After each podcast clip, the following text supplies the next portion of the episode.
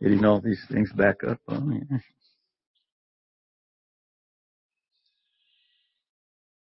I have a couple of uh, announcements that I want to make, and one would be dealing with the COVID uh, situation that's going on. Uh, I, I've heard rumors that we may be moving back to purple tiers uh, in the near future. And so all I can suggest is that you watch your emails. We will email as many of you as we have emails for and, uh, and watch the, the website, uh, uh, the church website. We'll let you, try to let you know somehow, one way or the other, of what's going on if it changes and we go back to the purple tier. But, uh, we're not there right now and we're here together to worship and praise the Lord. And, uh, happy birthday, Grant. Oh, so we gotta sing happy birthday. Yes. Happy birthday to you. Happy birthday to you. Happy birthday, dear Grant. Happy birthday to you. I won't, I won't tell you who, who let me know, but both of them are in your family at least. yeah, it won't take long. Um, in our prayer needs this morning, I think that just specifically to pray for our nation as where we need to go this morning. And what my prayer is revival in the church and awakening in uh, a, a, God awakening of, uh, like of old. And uh, so that's how we'll pray this morning. Would you join me, please? Father, we come this morning realizing that all of us need sometimes a, a, a boost in in our walk with you, and and so we ask for revival within the church. We ask, Lord, that you would cause the church to rise up and, and be confident in its, in your word, be confident in its place, and, and, uh, be willing to, to share with anyone at any point at any time, uh, your word, your grace, your mercy, your love. And Lord, as we do that, we pray for not only revival in the church, but an awakening. And, uh, we don't just pray that uh, for our nation. We pray, pray that for uh, for the, the, the the world as a whole. But we we pray for an outpouring of your Holy Spirit and a, and a changing of people's lives and a drawing into your presence uh, for our nation. And we we put this before you and we commit it to you, Lord, in Jesus' name. Amen. Uh, this morning, uh, see your readings, if you haven't done your reading for today, uh, your reading should now be up through Genesis, I think it's 31, and uh, Psalm 9. And uh, so, uh, you, you know, I encourage you to stay up with it because each week we're going to be preaching out of each, uh, some part of the reading that you've been doing the, the, the previous week. So today we're going to be looking at God's covenant with Abraham. And as I began this, I realized I'm either going to have an extremely long sermon or, uh, or a very brief sermon. So, you know, let your prayers roll as it goes. uh, um, but we, in this, it's necessary for the way I look at it to jump back to a message that we've already shared and go back to Genesis chapter 3, uh, where the fall happens and God is, uh, you know, speaking at this point to the serpent of the consequences of, of, of the fall and the sin and his part of it. And, uh, he, the Lord says in, in verse 14 of chapter 3, because you have done this, referring to the serpent, because you have done this, cursed are you above all livestock and above all beasts of the field. On your belly you shall go and dust you shall eat all the days of your life. And this is where I want to, really want to focus for a moment. I will put enmity between you and the woman. In other words, I'll put strife, uh, uh, a distance, a, a sense of I don't want anything to do with you. I will put enmity between you and the woman, and between your offspring and her offspring. And uh, he shall bruise, uh, her offspring is is it says he shall bruise your head, you shall bruise his heel. So Satan was given a picture of what was coming ahead and, and he says, you are going to bruise his heel. And I know that I, I preached enough on this. I don't have to go into great detail about it, but the idea is if you, if maybe you've done this, you've stepped somewhere or you've stepped in such a way that you've pulled a tendon or something in your ankle. And as soon as you put pressure on that foot, you, you, you fall. Okay. And that's the idea is once you fall, you're at your enemy's mercy.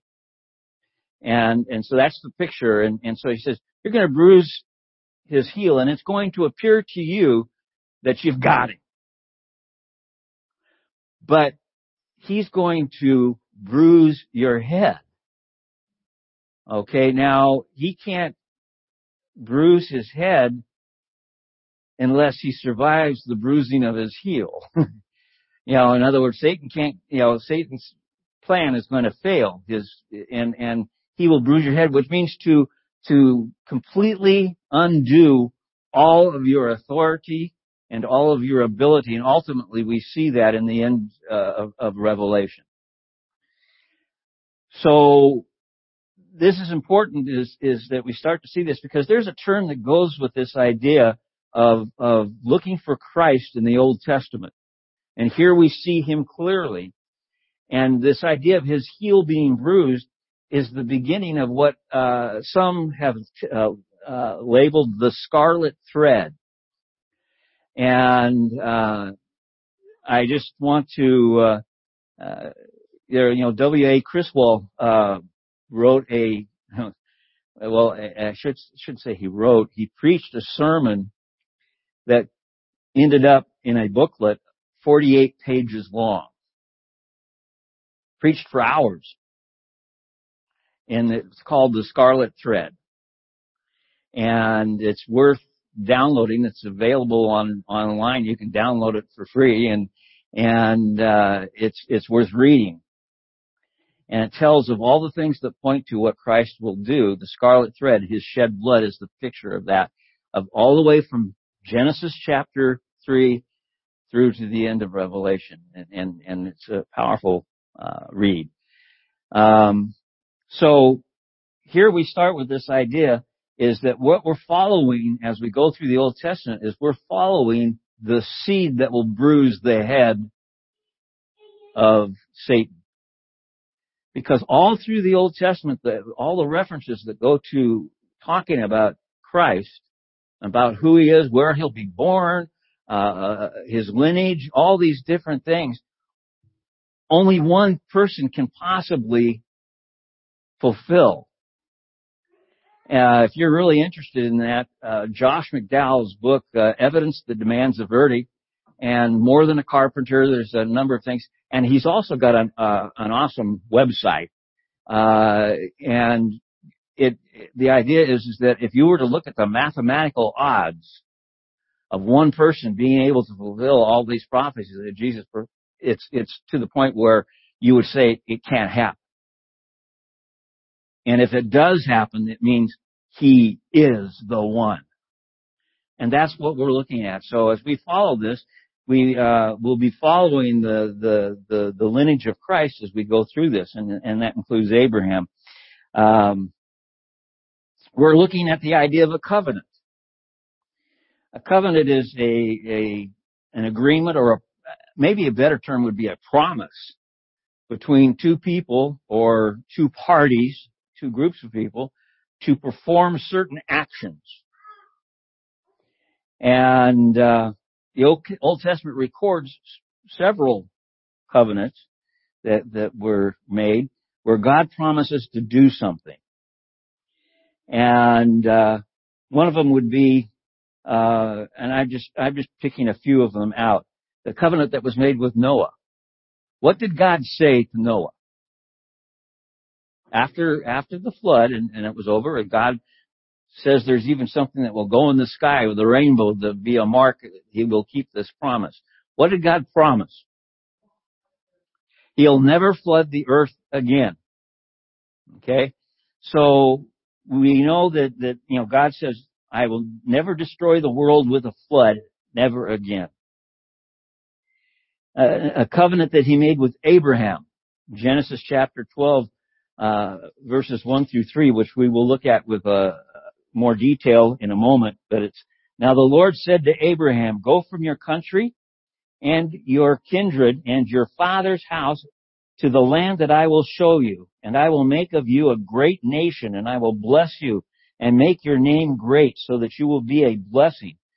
Uh, I will bless those who bless you and, and, and him who dishon- uh, dishonors you I will curse.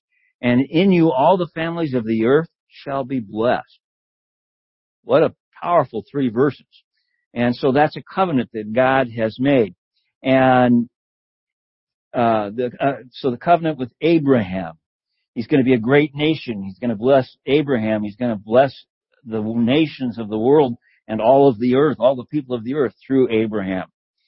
Uh, he made a covenant with Israel in reference to the promised land. We can look through that in, in, Exodus. He made a, a covenant with David that David would have a descendant who would sit on his throne and rule forever. And so uh, we can go to Second Samuel, get a lot of that, and then and then God promised a new covenant with Israel in Jeremiah 31, one that would be written where on our hearts. So we have all of this this picture of, of covenant. Uh, the covenant with Abraham is the one I want to focus in on today. And like I said, a lot of your reading uh, this last week has covered the life of Abraham. And, uh, and so, uh, you know, I think, let's see, the, the, the life of Abraham, we start picking it up in, in chapter 11, uh, of Genesis and, and, and, uh, up through chapter 25 of, of Genesis. So, uh, took up a lot of our reading this last week. Now, this promise, uh, is it starts with the, the call of Abraham. Abraham, you, you must come. And Abraham was obviously already in, in, in the mindset that as soon as God was speaking to him and God was working on him, he was willing to come. He came out of the city of Ur, and people say, well, what's the big deal about that? Well, Ur was pretty sophisticated, as cities go of that era. And he was, he was drawn to live in tents in a wilderness. So I would say that's a pretty significant lifestyle change. Um, and he, he, you know, God promises these, these specific promises, uh, and in chapter 15 he gives details. And one of the things was, God says, uh, I want you to create a, an offering. It had to do with animals, uh, animal offerings and that they were to be, uh, the offerings were to be side by side, creating a pathway through their middle. And what that would do in, in the Old Testament cultures was the people would walk through that, cementing their covenant with each other. And their, their, whatever their agreement had been to make. What God was cementing here was what he promised Abraham in Genesis chapter 12. But the interesting thing is, God alone walks through this pathway between the offerings. Which means he is taking responsibility for it to happen. And what it tells us is that it can only happen if God wills it in his purpose. So what we're saying is this is, this, what God is promising Abraham, it is going to happen. It's, it's a done deal if, and, and, and it's going to happen. And so we'll go back to this uh, picture of, of, uh, you know, Genesis chapter 12 verses 1 through 3. Uh, God promises I'm, I'm putting here are unconditional. They're going to happen. There's nothing that can interfere with them. He takes full responsibility for bringing his promises to fruition. We also have a picture of the scarlet thread here. There was the shedding of blood to, to, to create this pathway in the sense of the offerings when you read through it. So let's go back to, to the, the picture here. It says, the Lord said to Abraham, chapter 12, verse 1, Go from your country and your kindred and your father's house to the land that I will show you. So the first part of this relationship, the first part that, reflects this covenant is that there is a land that he's going to be given. And he's told later on in, in chapter 15, and, and, and, there's more about it in chapter uh, uh, 17 as well of Genesis, uh, that basically where he was to stand, he was to look around. And as far as he could see from this, this hillside, in all directions, was the land that would be his, that would be given to him. And so he has all of this promise, the promise of, of, of land, uh, and and he says, I will show you this land and it will be yours. And within the framework of this land, it says, I will make of you a great nation. And I will bless you and make your name great. To make of him a great nation was saying, I'm going to give you great amount of descendants. He's made a promise to Abraham. I'm not going to go into the details of the story, but I'm looking around and thinking I'd be preaching to the choir, but we, we all know the basic picture of Abraham and Sarah and their impatience uh, to see God's promise fulfilled because they were getting old and and the the the, the jumping the gun with with with uh, uh, Sarah's uh, servant uh, and having a child that way, thinking that if we don't do this, we we won't do this. We're helping it along. And I come back to God's picture here. God walked through that that pathway alone. He was going to make this happen. So sometimes we get impatient. Have you ever felt, felt that you're waiting for God to do something that you really feel He's going to do, and and and uh, you're you're just impatient for it to happen? What's what might be an impatient thing? I'm thinking all the way through the New Testament where they were impatient for a particular event. The second coming of Christ. Maranatha, come soon, Lord Jesus. uh, and and so uh, that is something we all long for. To live as Christ, to die is gain. The worst thing that can happen is we lose our physical life and we win. We don't lose. What is mortal is swallowed up by life, Paul writes in, in, in, in 2 Corinthians. You know, so it's, it's, it's what we look forward to. So we get impatient about waiting sometimes on the Lord and, and we can see even in little things where we think if, uh, we just give it a little nudge, you know, help it along its way somehow. But the bottom line is, is that God has got, you know, got this taken care of. And, and what he was telling Abraham was, this is going to come from you. And he was referring to Sarah because they had already been married. What happens when the two get married? They become, and that goes clear back to Genesis chapter 2. So, uh, we have this picture of, of them having these great um, many descendants and uh, ultimately, he has Isaac. And we all know the story that goes with that relationship too, basically. God called Abraham to put that on the line. says, how much, you know, basically God's saying, how much do you trust me that, that this is going to be fulfilled through you and Sarah and your descendants? offer your son to me. This was something that wasn't alien to Abraham from the cultures around him, but it was alien from him to him from anything God had ever asked of him. But he did and prepared to go and do it. In fact, Isaac even asked, uh, you know, uh, where, where's the offering, Dad? God will provide. By the way, he tells his servants, you look at the, the language, plural, when we come back. He's that sure.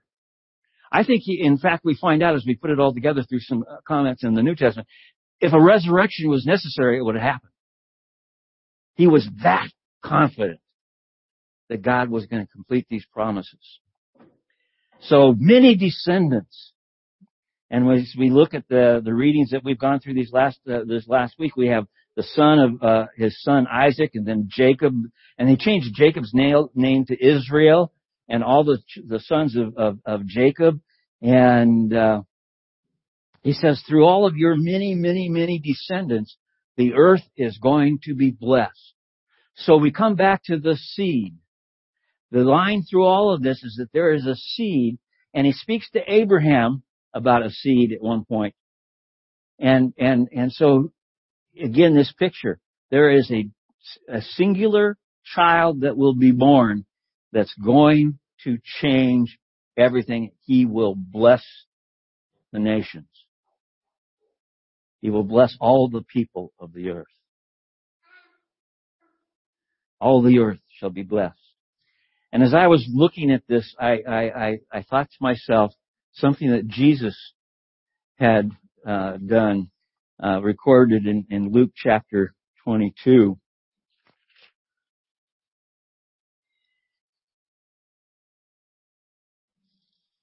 Or excuse me, Luke chapter 24. Uh, this is after the resurrection.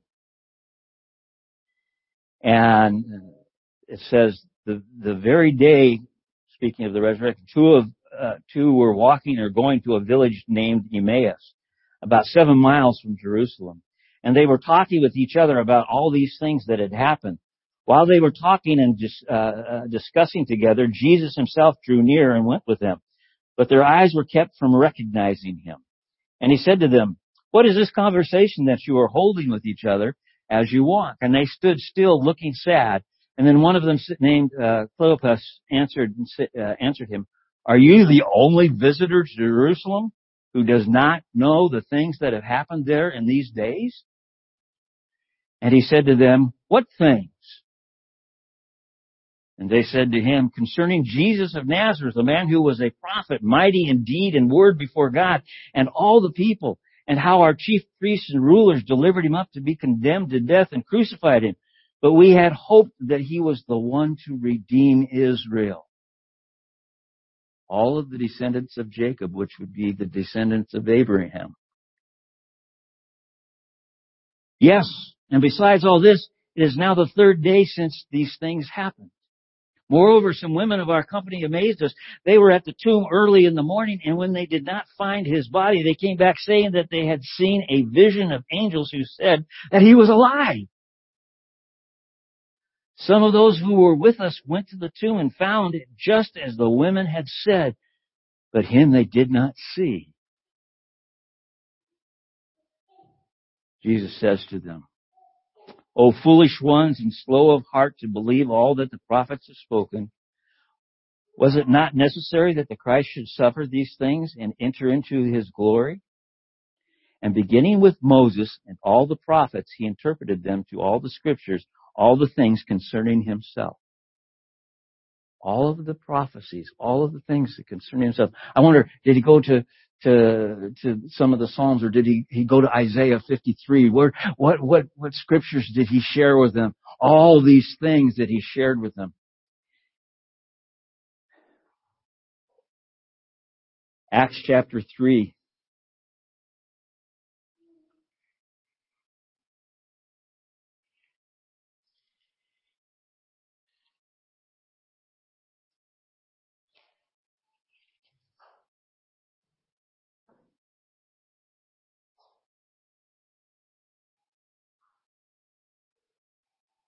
chapter 3 verse 11. While, uh, there was the beggar that, the lame beggar that was healed. Okay. And this is the follow up to that. While he, the, the beggar clung to, to Peter and John, all the people utterly astounded ran together to them in the portico called Sol- Solomon's. And, and when Peter saw it, he addressed the people. Men of Israel, why do you wonder at this? Or why do you stare at us as though by our power or piety we have made him walk? the God of Abraham, the God of Isaac, the God of Jacob, the God of our fathers, glorified his servant Jesus, whom you delivered over and denied in the presence of Pilate when he had decided to release him. But you denied the holy and righteous one and asked for a murder to be granted to you. And you killed the author of life, whom God raised from the dead. To this we are witnesses and his name by faith is in his, uh, by faith in his name has made this man strong whom you see now. And the faith that is through Jesus has given the man this perfect health in the presence of you all. And now brothers, I know that you acted in ignorance as did also your rulers. But what God foretold by the mouth of all the prophets that the Christ would suffer, he has thus fulfilled. Repent therefore and turn again that your sins may be blotted out, that times of refreshing may come from the presence of the Lord, and that he may send the Christ uh, appointed for you, Jesus, whom heaven must receive until the time for restoring all the things about which God spoke by the mouth of his holy prophets long ago. Moses said the Lord God would raise up for you a prophet like me from your brothers. You shall listen to him in whatever he tells you. And it shall be that every soul who does not listen in that prophet shall be destroyed from the people. And the prophets who have spoken from Samuel and, and those from whom after him also proclaim these days, you are the sons of the prophets and of the covenant that God made with your father, saying to Abraham, and in your offspring shall all the families of the earth be blessed.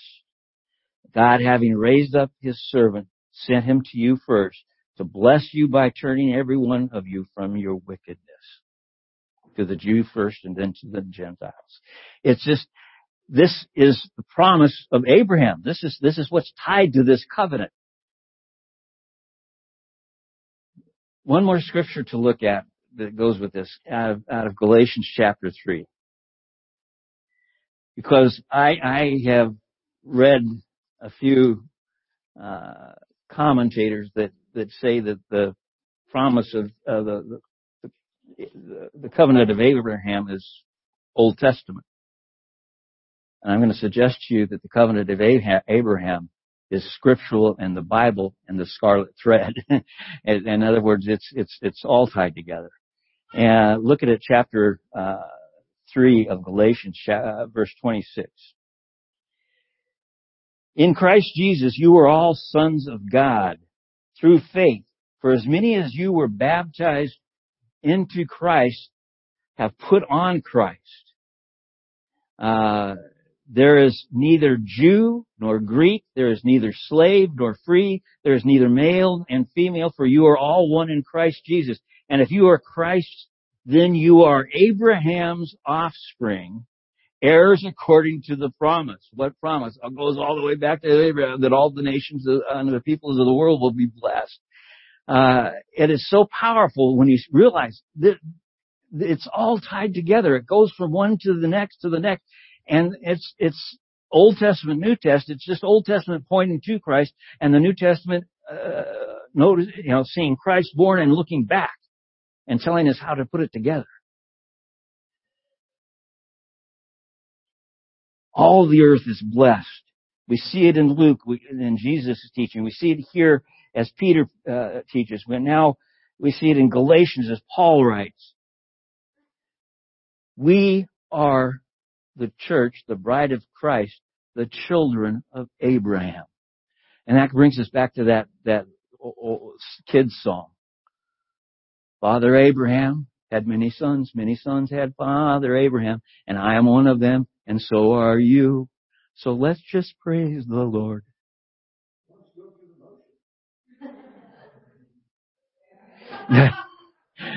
Because I don't want to fall over in front of you.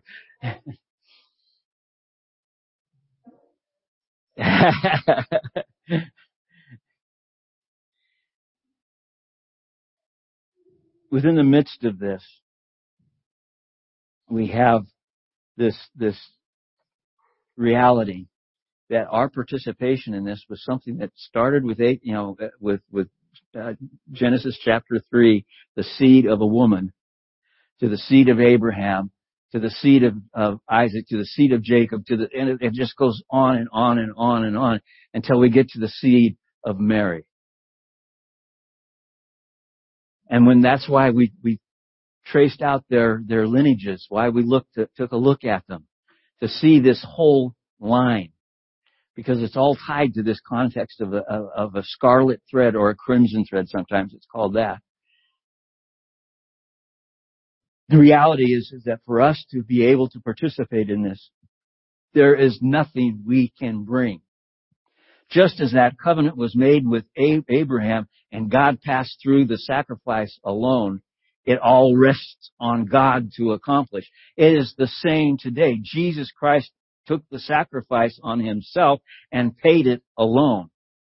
There is nothing we can do to earn, to, to, uh, draw ourselves into it, to bring something to the altar that, that will somehow enhance the, the, what has been accomplished on the cross. It has been paid in full.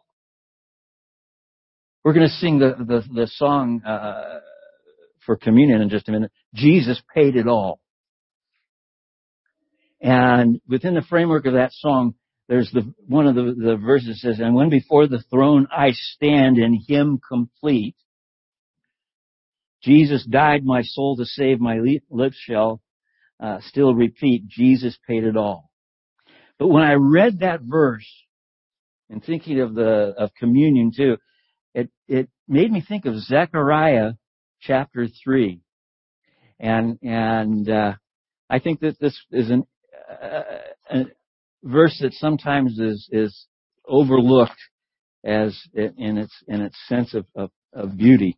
Uh, Zechariah chapter 3, uh, verses, uh, well, probably, let's see, 1 through 5.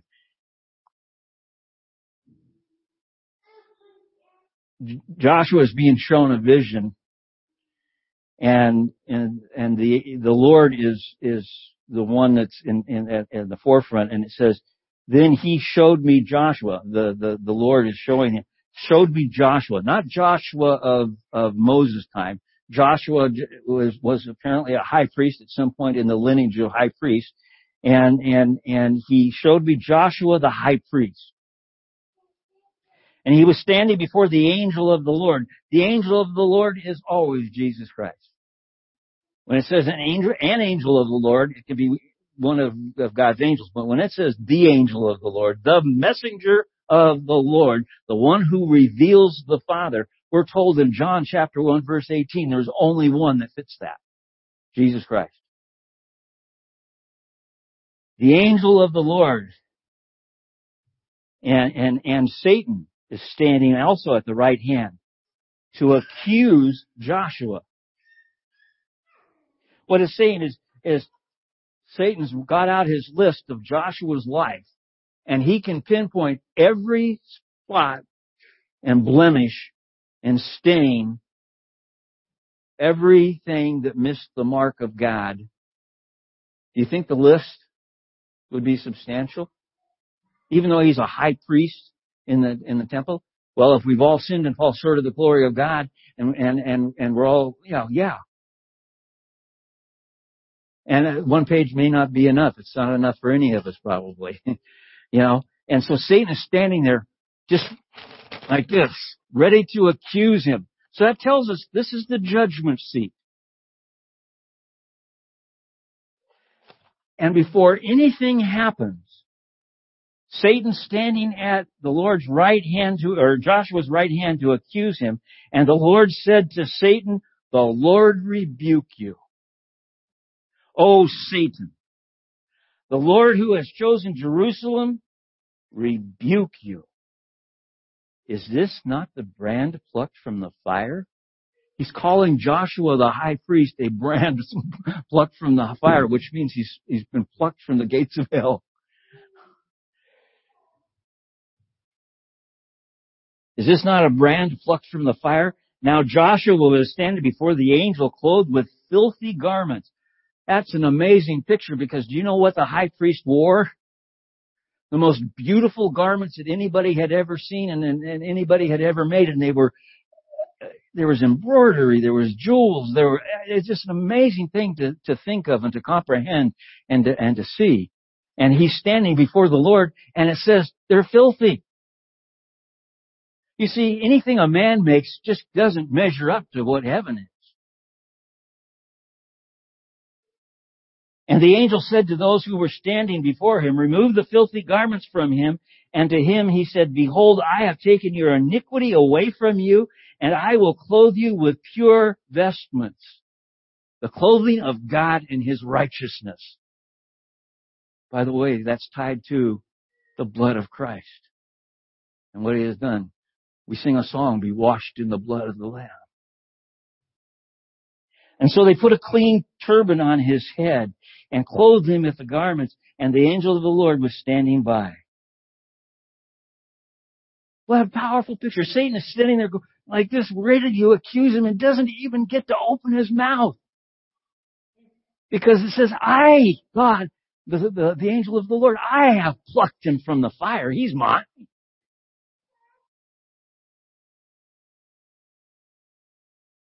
This all goes back to, to Abraham, Father Abraham. The father, and what was one of the sayings that, that people used in the time of Jesus? the father, you know, we believe in the God of Abraham, Isaac, and Jacob. By the way, that's still a common phrase within a Jewish community. But the fullness of that picture is revealed in Jesus Christ.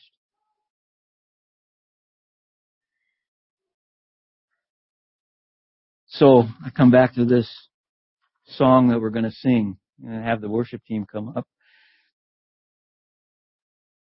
I hear the Savior say, Thy strength indeed is small. Child of weakness, watch and pray. Find in me thine all in all. In Jesus Christ, in Christ alone. There's nothing that we can do. He, it all rests on Him. Our salvation is in Him and Him alone. There is no other name under heaven that thou can be saved than Jesus Christ. Go to Acts chapter 4 verse 12 and it'll tell you that.